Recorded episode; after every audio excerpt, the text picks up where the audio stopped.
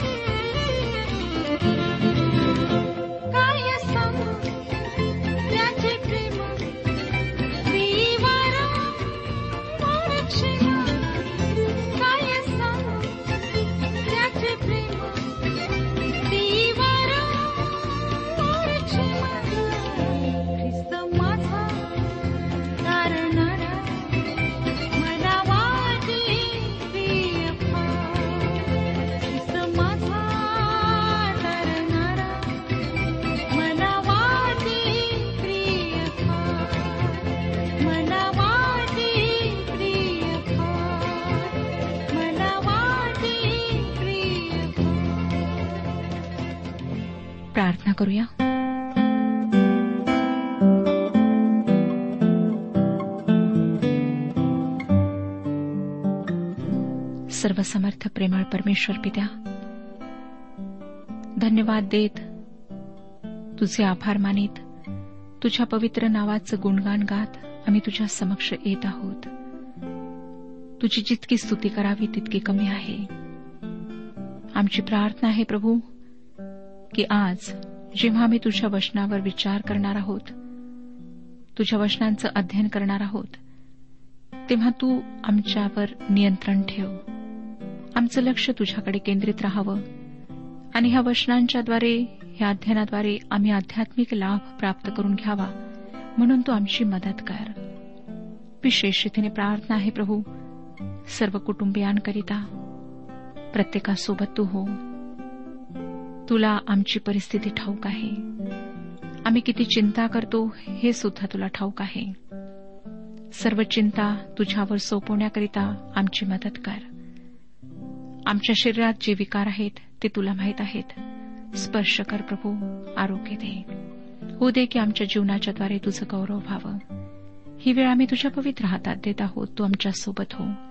प्रभू यशू ख्रिस्ताच्या गोड आणि पवित्र नावात मागितले आहे. म्हणून तो ऐक. आमेन. श्रोत्यानो ह्या दिवसांमध्ये आम्ही इस्तेरच्या पुस्तकाचे अध्ययन करीत आहोत. चौथ्या अध्यायाला आम्ही सुरुवात केलेली आहे. आम्ही पाहिलं होतं श्रोत्यानो की कशा प्रकारे राजाच्या परवानगीने सर्व यहुद्यांची कतल करण्याचा आदेश हामानाने घेतला आणि सर्व प्रांतामध्ये त्याने हे फरमान पाठवले. ही बातमी पसरताच सर्वत्र हाहाकार पसरला. यहुदी लोकांनी मोठा शोक केला कारण कोणत्याही परिस्थितीत हा हुकूम किंवा कायदा अंमलात आणला जाणार होता. मर्द खायलाही या परिस्थितीचे गांभीर्य समजले. त्याने आपली वस्त्रे फाडली आणि गोंडताट पांघरून तो राखेत बसला. तो शहराच्या मोठ्या चौकात गेला व तीव्र आक्रोशाने ओरडला. सर्व साम्राज्यातल्या यहुद्यांनी याविषयी मोठा शोक व आक्रोश केला. आता चौथं वचन काय सांगतं पहा? चौथा अध्याय आणि चौथे वचन. एस्तेरच्या दासी व खोजी यांनी हे वर्तमान तिला जाऊन सांगितले तेव्हा राणीस फार खेद झाला. मर्दखयाने गोंडताट काढून वस्त्र ल्यावे म्हणून तिने ते त्याचकडे पाठविले पण तो ते घेईना. श्रोत्यानो एस्तेर आता राणी बनलेली असल्यामुळे तिला फार सुरक्षित वाटत होते व आपल्या पालकाने गोंडताट पांघरून राखेत बसावे ह्याविषयी तिला अतिशय लाजल्यासारखे झाले. तो तर शहरामध्ये जाऊन मोठमोठ्याने शोक करीत होता आणि त्याने चांगली वस्त्रे परिधान करावीत म्हणून तिने त्याला चांगली वस्त्रे पाठवली. ती वस्त्रे तलम व कलाकुसूर केलेली काहीशी भडक रंगाची असावीत परंतु मर्दखयाने ती वस्त्रे परिधान केल्याने परिस्थितीत काहीच फरक पडणार नव्हता. राजाला मर्दखयाविषयी फारशी आपुलकी वाटणार नव्हती आणि मर्दखयासह सर्व यहुद्यांच्या मानेवरची मृत्यूची लटकती तलवार दूर होणार नव्हती. या ठिकाणी आम्हा सर्वांना एक सुंदर आध्यात्मिक धडा शिकायला मिळतो. आम्ही धार्मिकतेची कितीही सुंदर वस्त्रे परिधान केली तरी त्यामुळे देवासमोर आम्ही नीतिमान ठरणार नाही. आमच्या पापामुळे आमच्यासाठी नेमलेला मृत्यूदंड रद्द होणार नाही. काही लोकांना वाटतं की दर रविवारी आम्ही उपासनेला गेलो आम्ही मंडळीच्या कार्यक्रमात भाग घेतला थोडाफार दानधर्म केला तर परमेश्वराची कृपा संपादन करू शकू. आमच्या पापांकडे परमेश्वर दुर्लक्ष करेल. परंतु श्रोत्यानं पवित्र शास्त्र आम्हाला सांगते की आमची सर्व चांगली कृत्ये परमेश्वरासमोर घाणेरड्या चिन्हांप्रमाणे आहेत आणि आमचे हृदय सर्वाहून अधिक कपटी आहे. ते अतिशय नासके आहे. परंतु ते हृदय व अंतर्याम परमेश्वराला पूर्णपणे ठाऊक आहे. ह्या हृदयाला संपूर्णपणे जोपर्यंत शुद्ध निरोगी करण्यात येत नाही तोपर्यंत ते तसेच राहणार आहे. तुम्ही त्यावर कितीही धार्मिकतेची सुंदर वस्त्रे परिधान केलीत तरी त्या नासक्या हृदयाची दुर्गंधी कुठेतरी येणारच. एकदा दोन मठवासीय प्रवास करीत होते. त्यांना रस्त्यात एक नदी पार करायची होती. ते नदीच्या काठावर आले तेव्हा त्यांना तिथे एक सुंदर तरुणी मोठ्या विवंचनेत उभी राहिलेली दिसली. तिला नदी पार करून पलीकडे जायचे होते व नदीच्या पात्रातून चालत जाणे तिच्यासाठी एक कठीण गोष्ट होती. शेवटी या मठवासियांपैकी एकाने तिला आपल्या खांद्यावर बसवले. त्याने व त्याच्या मित्राने ती नदी पार केली. नदीच्या पलीकडे पोहोचताच त्या सुंदर तरुणीने त्याचे आभार मानले व ती निघून गेली. ते दोघेही आपल्या गुरुच्या आश्रमास पोहोचले. तेथे पोहोचताच दुसऱ्या मठवासियाने गुरुला सर्व वृत्तांत सांगितला. त्या तरुणीविषयीचा हा वृत्तांत सांगताना या दुसऱ्या मठवासियाच्या मनातला द्वेष अप्रत्यक्षरित्या व्यक्त होत होता. त्याचा तो वृत्तांत सांगून पूर्ण होताच त्यांचा गुरु संतप्त झाला. त्याने रागाने आश्रमाच्या दाराकडे बोट करून म्हटले तू आत्ताच इथून निघून जा. कारण या तुझ्या मित्राने त्या तरुणीला नदीच्या काठावर सोडून दिले. परंतु तू मात्र अजूनही तिला आपल्या मनात ठेवलेले आहेस. श्रोत्यानो आम्ही धार्मिकतेने कितीही नीतिमान असे स्वतःला सिद्ध करायचे ठरवले तरी आमच्या नासक्या हृदयाची दुर्गंधी कुठेतरी येणारच. काही लोक धार्मिकतेची वस्त्रे परिधान करीत नाहीत. पापाविषयीचा त्यांचा व्यवहार वेगळा असतो. ते धार्मिकतेची आकर्षक वस्त्रे परिधान करीत नाहीत. ते वेगळीच भडक वस्त्रे परिधान करतात. म्हणजे माणूस पापी आहे ह्या सत्याला ते नाकारतात. ते पापाच्या सत्यापासून त्यांना लपवतील अशी वस्त्रे परिधान करतात. ते सुधारणावादाचे वस्त्र परिधान करतात. ते म्हणतात की पाप एक छोटीशी चूक आहे आणि या चुकीला ते सुधरविण्याचा प्रयत्न करतात. त्या चुकीला ते लपविण्याचा प्रयत्न करतात. श्रोत्यानो आज आम्हाला सुधारणेची नाही संजीवनाची गरज आहे. नव्याने जन्मण्याची गरज आहे. निकनेम हा यहुद्यांचा शिक्षक होता. परंतु आपल्या प्रभूने त्याला म्हटले तुला नव्याने जन्मण्याची गरज आहे. श्रोत्यानो आमचा स्वभाव पापी असल्यामुळे आम्हाला नवीन स्वभावाची गरज आहे. आम्ही आमच्या पापी स्वभावाला घेऊन स्वर्गात प्रवेश करू शकत नाही. प्रभू येशू ख्रिस्ताकडे येऊन त्याच्यावर विश्वास ठेवण्याची आम्हाला गरज आहे. तुमच्यासाठी ख्रिस्त वधस्तंभावर मरण पावला. त्याने तुमची जागा घेऊन तुमच्या पापाचे प्रायश्चित स्वतः केले. तुम्हाला एकच गोष्ट करायची आहे ती म्हणजे त्याचा स्वीकार करणे. तुम्हाला स्वर्गात प्रवेश मिळू शकण्यासाठी एकच गोष्ट तुम्हाला करायची आहे ती म्हणजे ज्याने तुमच्यासाठी प्राण दिला त्यावर विश्वास ठेवणे. लोक आणखी एक प्रकारचे भडक वस्त्रे वापरतात ज्याला ते शिक्षण असे नाव देतात. ते म्हणतात की पाप म्हणजे स्वार्थीपणा. त्या स्वार्थीपणापासून सुटका हवी असेल तर एकच मार्ग आहे तो म्हणजे लोकांना स्वार्थी न बनण्याचे शिक्षण व प्रशिक्षण देणे. परंतु तुम्हाला तुमच्या दैनंदिन जीवनामध्ये अनुभव आलाच असेल की शिक्षणाने तुमचा स्वार्थीपणा नष्ट होत नाही? फार सुशिक्षित व सुसंस्कृत लोकांमध्ये स्वार्थीपणाचा अभाव नाही. स्वार्थीपणा हा माणसाच्या स्वभावाचा पैलू आहे व जोपर्यंत तो स्वभाव बदलत नाही तोपर्यंत तो पैलू देखील बदलत नाही. त्याला तुम्ही कितीही बदलण्याचे प्रयत्न केलेत तरी तुमचे प्रयत्न निरर्थक ठरतील.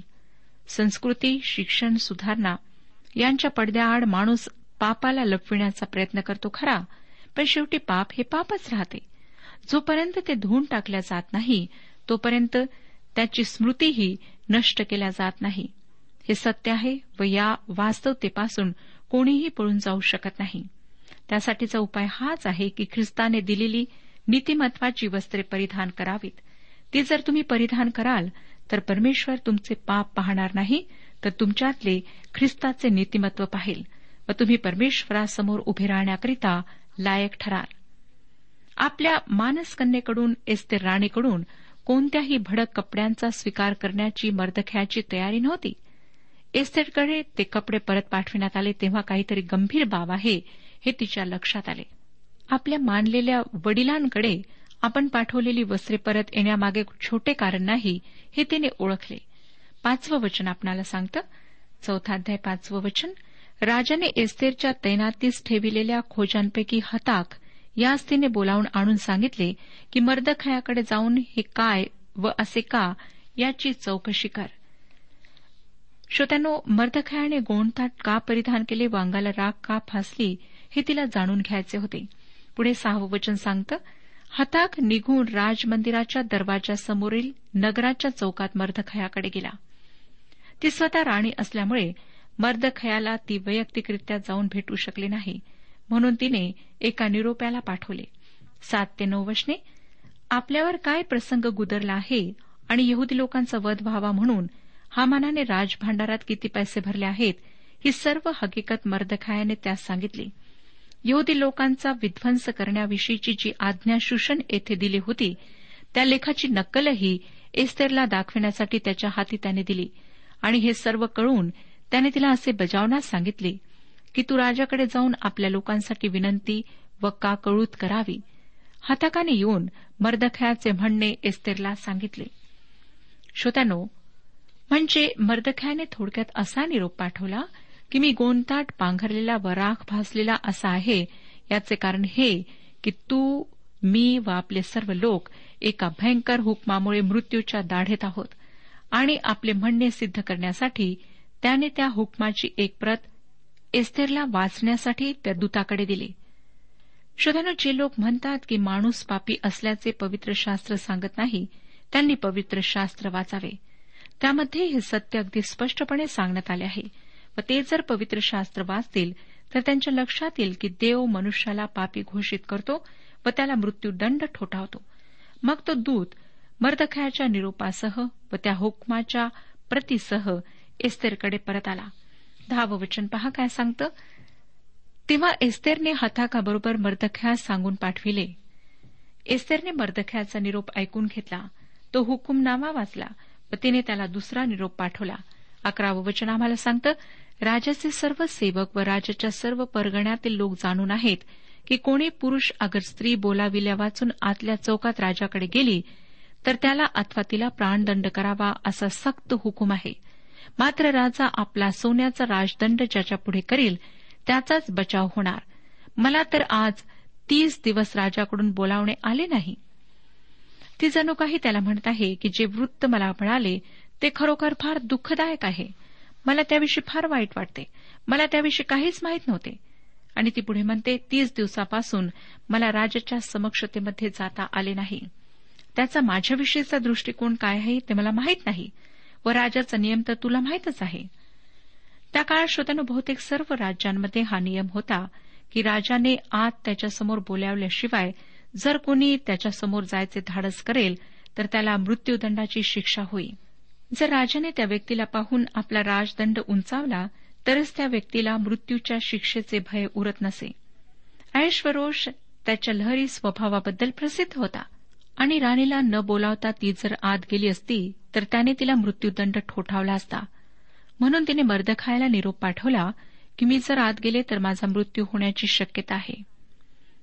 श्रोत्यानो राज्यपद म्हणजे राज्यातले सर्वात महत्त्वाचे सन्मानाचे व सामर्थ्याचे पद.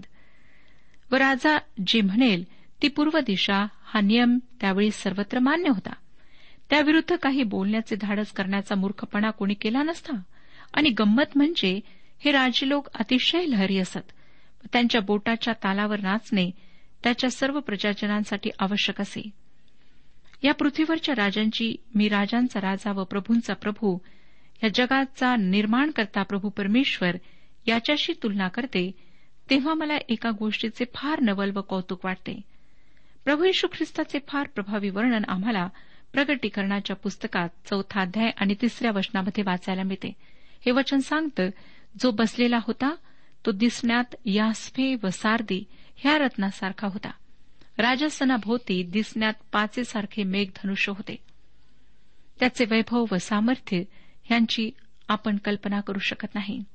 परंतु या एवढ्या वैभवशाली गौरवशाली सामर्थ्यशाली ख्रिस्ताने मानव धारण केले आणि त्याने आमच्याकरिता मृत्यू स्वीकारला. होय श्रोत्यानो इतका महान असूनही त्याने आमच्याकरिता शून्य होणे पत्करले. बारावं वचन सांगतं एस्तेरचे हे म्हणणे मर्दखयास कळविण्यात आले. मग मर्दखयाने स्मरणात राहील असा निरोप तेरा आणि चौदा वचनांमध्ये तिला पाठवला. तेव्हा त्याने त्याच्या हस्ते एस्तेरला सांगून पाठवले की तू राजमंदिरात आहेस म्हणून तू यहुदी लोकातून वाचून राहशील असे तुझ्या मनास वाटू देऊ नको. तू या प्रसंगी गप्प राहिलीस तरी दुसऱ्या कोठूनही यहुद्यांची सुटका व उद्धार होईलच पण मग तुझा व तुझ्या बापाच्या घराण्याचा नाश होईल. तुला या असल्याच प्रसंगासाठी राजपद प्राप्त झाले नसेल कशावरून? आम्ही हे लक्षात ठेवले पाहिजे की आणखी एक राणी होती व राजाज्ञेमुळे तिला बाजूला सारण्यात आले होते व इस्तेरला त्यातून कदाचित धोक्याची सूचना मिळाली होती. परंतु राजाज्ञेने आपले संरक्षण होईल असं जर ती ग्रह करून घेणार असेल तर तो चुकीचा ठरेल असे मर्दखयाने तिला सांगितले. राजाज्ञेप्रमाणे सर्व यहुद्यांचा उच्छेद व्हायचा होता व एस्तेर स्वतः यहुदी होती. मर्दखय तिला म्हणत होता की तू राणी असलीस म्हणून काय झाले? तुझी त्या राजाज्ञेतून सुटका होणार नाही. कारण राज्यातल्या सर्व यहुद्यांचा उच्छेद करण्यात यावा अशी ती आज्ञा आहे व तू स्वतः यहुदी आहेस. ही राजाज्ञा राज्यातल्या प्रत्येक यहुदापर्यंत पोहोचेल व ती राणीच्याही बाबतीत पूर्णत्वास जाईल. नंतर आम्हाला समजेल श्रोत्यानो की आपली राणी यहुदी आहे याची ऐश्वरुषाला कल्पना नव्हती. मर्दखयाने तिला पुढे सांगितले की जर राणीने यावेळेस मदत केली नाही तर दुसरीकडून यहोद्यांना मदत येईल. त्याचे हे वाक्य स्पष्ट नाही. परंतु मला खात्रीने वाटते की परमेश्वर आम्हाला दुसरीकडून मदत करून आम्हाला या संकटातून वाचवेल असेच त्याला म्हणायचे होते. कारण या कठीण परिस्थितीमध्ये त्यांना देवाशिवाय कोठून मदत येणार होती? या परिस्थितीमध्ये फक्त देवच त्यांची आशा होता. मला खात्री आहे की मर्दखयाला देवाकडून मदत येईल अशी पूर्ण आशा होती. श्रोत्यानो मर्दखयाने एस्तेरला मदतीचे आव्हान दिले. ऐश्वरोष एक सम्राट होता व त्याच्या विरोधात जाऊन यहद्यांना या संकटातून कोण सोडू शकले असते? उत्तर दक्षिण किंवा पूर्व पश्चिम कोठून त्यांना मदत आली असती? पृथ्वीवर असे कोणी नव्हते की त्यांनी योद्ध्यांची या संकटातून सुटका केली असती. म्हणूनच मर्दखय एस्तेरला म्हणतो या अशा समयासाठीच तुला राज्य मिळाले की नाही कोण जाणे? मला वाटतं की मर्दख्याला आता देवाच्या अदृश्य हस्तक्षेपाची जाणीव होत आहे व एस्तेरच्या राणी बनण्यामागचा हेतू त्याला समजत आहे. श्रोत्यानो या देशाच्या घडामोडींमध्ये आम्ही देवाचा हस्तक्षेप पाहू शकतो. श्रोत्यानो आज आमच्या जीवनामध्ये सुद्धा परमेश्वर अशा प्रकारे कार्य करतो. आम्हाला त्याची कल्पना राहत नाही. आणि याचं कारण हेच की तो आमच्यावर प्रेम करतो. आमच्या अधुदृष्टीने आम्ही त्याची प्रीती पाहू शकत नाही. आमच्या संवेदहीन बधीर हातांना त्याचा प्रेमळ स्पर्श जाणवत नाही. आपल्याला संकटाच्या वेळेस वाटते की त्याने आमचा त्याग केला आहे. तो आम्हाला विसरला आहे. त्याने जाणून बुजून आमच्याकडे दुर्लक्ष केले आहे. परंतु तसे नाही श्रोत्यानो. स्तोत्रकर्ता आम्हाला मोठ्या खात्रीने सांगतो. परमेश्वराचा दूत त्याचे भय धरणाऱ्यांभोवती छावणी करतो. आणि रोमकरास लिहिलेल्या पत्रात पॉल आम्हाला धीर देऊन म्हणतो की जर परमेश्वर आम्हास अनुकूल तर आम्हास प्रतिकूल कोण? खरोखर तो विश्वासू आहे. त्याने स्वतःला आपल्या वचनांचा विसर पडू दिला नाही. व जरी हे यहुदी त्याच्या इच्छेबाहेर होते तरी त्याने स्वतःचा विश्वासूपणा सोडला नाही.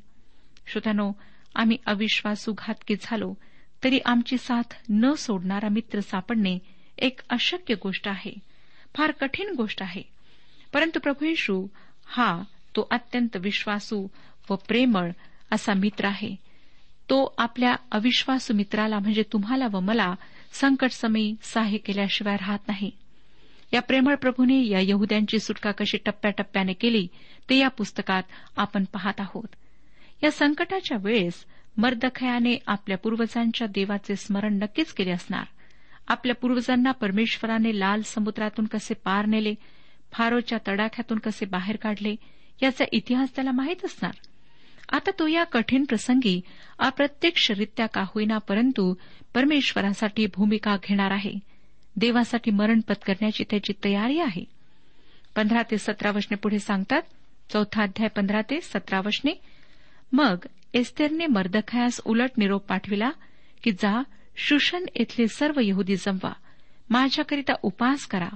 तीन दिवस व तीन रात्री अन्नोदक सेवू नका. मीही आपल्या दासीसह तसाच उपास करीन. असल्या स्थितीत नियमाविरुद्ध मी आत राजाकडे जाईन. मग मी मेले तर मेले. मर्दखयाने जाऊन एस्तेरच्या आज्ञेप्रमाणे सर्व काही केले. श्रोत्यानो मला एस्तेरच्या या वृत्तीतला बदल मोठा चित्तवेधक वाटतो. तिने जेव्हा मर्दखयाच्या आकांताची बातमी ऐकली तेव्हाची तिची प्रतिक्रिया व आताच आपण वाचलेली प्रतिक्रिया यात फरक आहे. ती पूर्वीपेक्षा काहीशी प्रौढ झालेली दिसते. आधीच्या तिच्या प्रतिक्रियेतून तिचा असमंजसपणा दिसून येतो व त्या असमंजसपणाने तिने दिलेले उत्तर किती हास्यास्पद होते हे जाणवते. तिने मर्दखयासाठी वस्त्रे पाठविण्याने समस्या सुटणार नाही हे तिला आता चांगले समजले आहे. श्रोत्यानो आमच्या आध्यात्मिक जीवनाबाबत आम्ही कितीही तरी असमंजसपणे वागतो परंतु तरीही परमेश्वर आम्हाला मोठ्या दयेने वागून घेतो. ही किती आशीर्वादाची गोष्ट आहे. इस्तरने आता जो निर्णय घेतला तो समंजसपणाचा आहे व त्याद्वारे तिच्यामध्ये आध्यात्मिक वाढ झाली आहे हे सुद्धा दिसून येते. सर्व यहद्यांना एकत्र करण्यास ती मर्द खायला सांगते. त्या सर्वांनी उपास करावा अशी तिची इच्छा आहे. ती मदतीसाठी राजाकडे जायला तयार आहे. आणि गरज असेल तर आपला प्राण अर्पण्यास सुद्धा तयार आहे. श्रोत्यानं पुन्हा एकदा तुमच्या लक्षात आले असेल की प्रार्थनेचा कोठेही उल्लेख नाही. ती प्रार्थना का करीत नाही? कारण श्रोत्यानं ती देवाच्या इच्छेबाहेर आहे येहुदे का प्रार्थना करीत नाहीत? कारण तेही देवाच्या इच्छेबाहेर आहेत. जेव्हा योना परमेश्वरापासून पळून गेला बोटीवर जाऊन बसला तेव्हाही प्रार्थनेचा उल्लेख नाही. तो देवाच्या इच्छेबाहेर होता. त्याने यावेळेस जहाजावर असायचे काही कारण नव्हते. परंतु जेव्हा आम्ही देवाच्या इच्छेबाहेर असतो तेव्हा प्रार्थना करणे आमच्यासाठी अवघड असते. काही यहद्यांनी प्रार्थना केली असेल पण तिचा ह्या ठिकाणी उल्लेख नाही. एस्तेरचा राजासमोर जाण्याचा निर्णय धाडसी आहे. परंतु एस्तेरपेक्षा उदात्त असे कोणी आहे? जो पापाचा दंड मृत्यू ठरवतो. त्या देवासमोर सर्व मानवजातीसाठी पाप वाहणारा तो येशू ख्रिस्त आहे. म्हणजे मानवजातीसाठी राखून ठेवलेली मृत्यूदंडाची शिक्षा त्याने स्वतःवर घेतली. त्याने स्वर्ग सोडून पृथ्वीवर येऊन मानवी रूप धारण केले. तो असे म्हणाला नाही मी मरत आहे माझा नाश होत आहे. तो म्हणाला मत्तेकृ विसावा विसावाध्याय आणि अठ्ठावीसाव्या वचनात ह्याप्रमाणे मनुष्याचा पुत्र सेवा करून घ्यावयास नाही तर सेवा करावयास व पुष्कळांच्या खंडणीसाठी आपला प्राण अर्पण करण्यास आला आहे. श्रोतानो प्रभू येशू ख्रिस्ताने तुमच्या आणि माझ्याकरिता एक महान असा त्याग केला. त्याने स्वर्गसुख सोडले. ह्या जगामध्ये येऊन आमच्याकरिता त्याने दुःख भोगले. यातना सहन केल्यात. त्याने निंदा सहन केली. लोकांची छीतू सहन केली. ह्यासाठी की जी शिक्षा आम्हाला व्हायची होती ती आम्हाला होऊ नये. आणि म्हणून त्याने सर्व काही सहन केले. हे सर्व करण्यामागे त्याचे महान प्रेम आहे. त्याची दया आहे त्याची करुणा आहे. नाहीतर श्रोत्यांनो त्याला काहीच गरज नव्हती की आमच्यासारख्या मर्त्य मानवांसाठी त्याने ह्या पृथ्वीवर यावे. हे सर्व काही त्याने करावे. प्रभू यशू ख्रिस्ताने स्वर्गामध्ये आम्हाला स्थान प्राप्त व्हावे म्हणून ते स्थान खाली करून तो ह्या जगात आला त्याने मानव रूप धारण केले आणि आमच्या सर्व पापांना स्वतःवर घेऊन वधस्तंभावर आपला प्राण दिला. तो आज आमची स्वर्गामध्ये वाट पाहत आहे. तो आमच्याकरिता जागा तयार करण्याकरिता गेलेला आहे. आमच्यासाठी तो मध्यस्थी करीत आहे. आज त्याची हीच इच्छा आहे की आम्ही त्याच्यावर विश्वास ठेवावा आपल्या पापांची क्षमा प्राप्त करून घ्यावी आणि तारणाचे आश्वासन प्राप्त करून घ्यावे. परमेश्वर ह्या विषयात आपले मार्गदर्शन करू आणि आपणाला आशीर्वाद देऊ. आजच्या उपासना कार्यक्रमात परमेश्वराच्या जिवंत वचनातून मार्गदर्शन आपण ऐकलं. आजच्या या वचनातून आपणास काही आशीर्वाद मिळाला असेल यात काही शंका नाही. सदैव हो, जीवनविषयक काही शंका असल्यास किंवा काही प्रश्न असल्यास किंवा काही प्रार्थना निवेदन असल्यास पत्राद्वारे आम्हास अवश्य कळवा. आम्हाला अगदी आनंदच होईल. पत्रव्यवहारासाठी आमचा पत्ता लिहून घ्यावा. कार्यक्रम उपासना पोस्ट बॉक्स क्रमांक एक शून्य दोन बेझनबाग नागपूर पिनकोड क्रमांक चार चार शून्य शून्य शून्य चार. आमचा ईमेल ॲड्रेस आहे Marathi T T B at radio eight eight two dot com. Email address पुन्हा एकदा ऐका Marathi T T B at radio eight eight two dot com. बरं तर आता इथंच थांबूया कारण आपल्या कार्यक्रमाची वेळही संपत आलेली आहे. पुन्हा आपली भेट आपल्या पुढल्या कार्यक्रमात तोपर्यंत नमस्कार. ख्रिस्त माझा मला प्रिय ख्रिस्त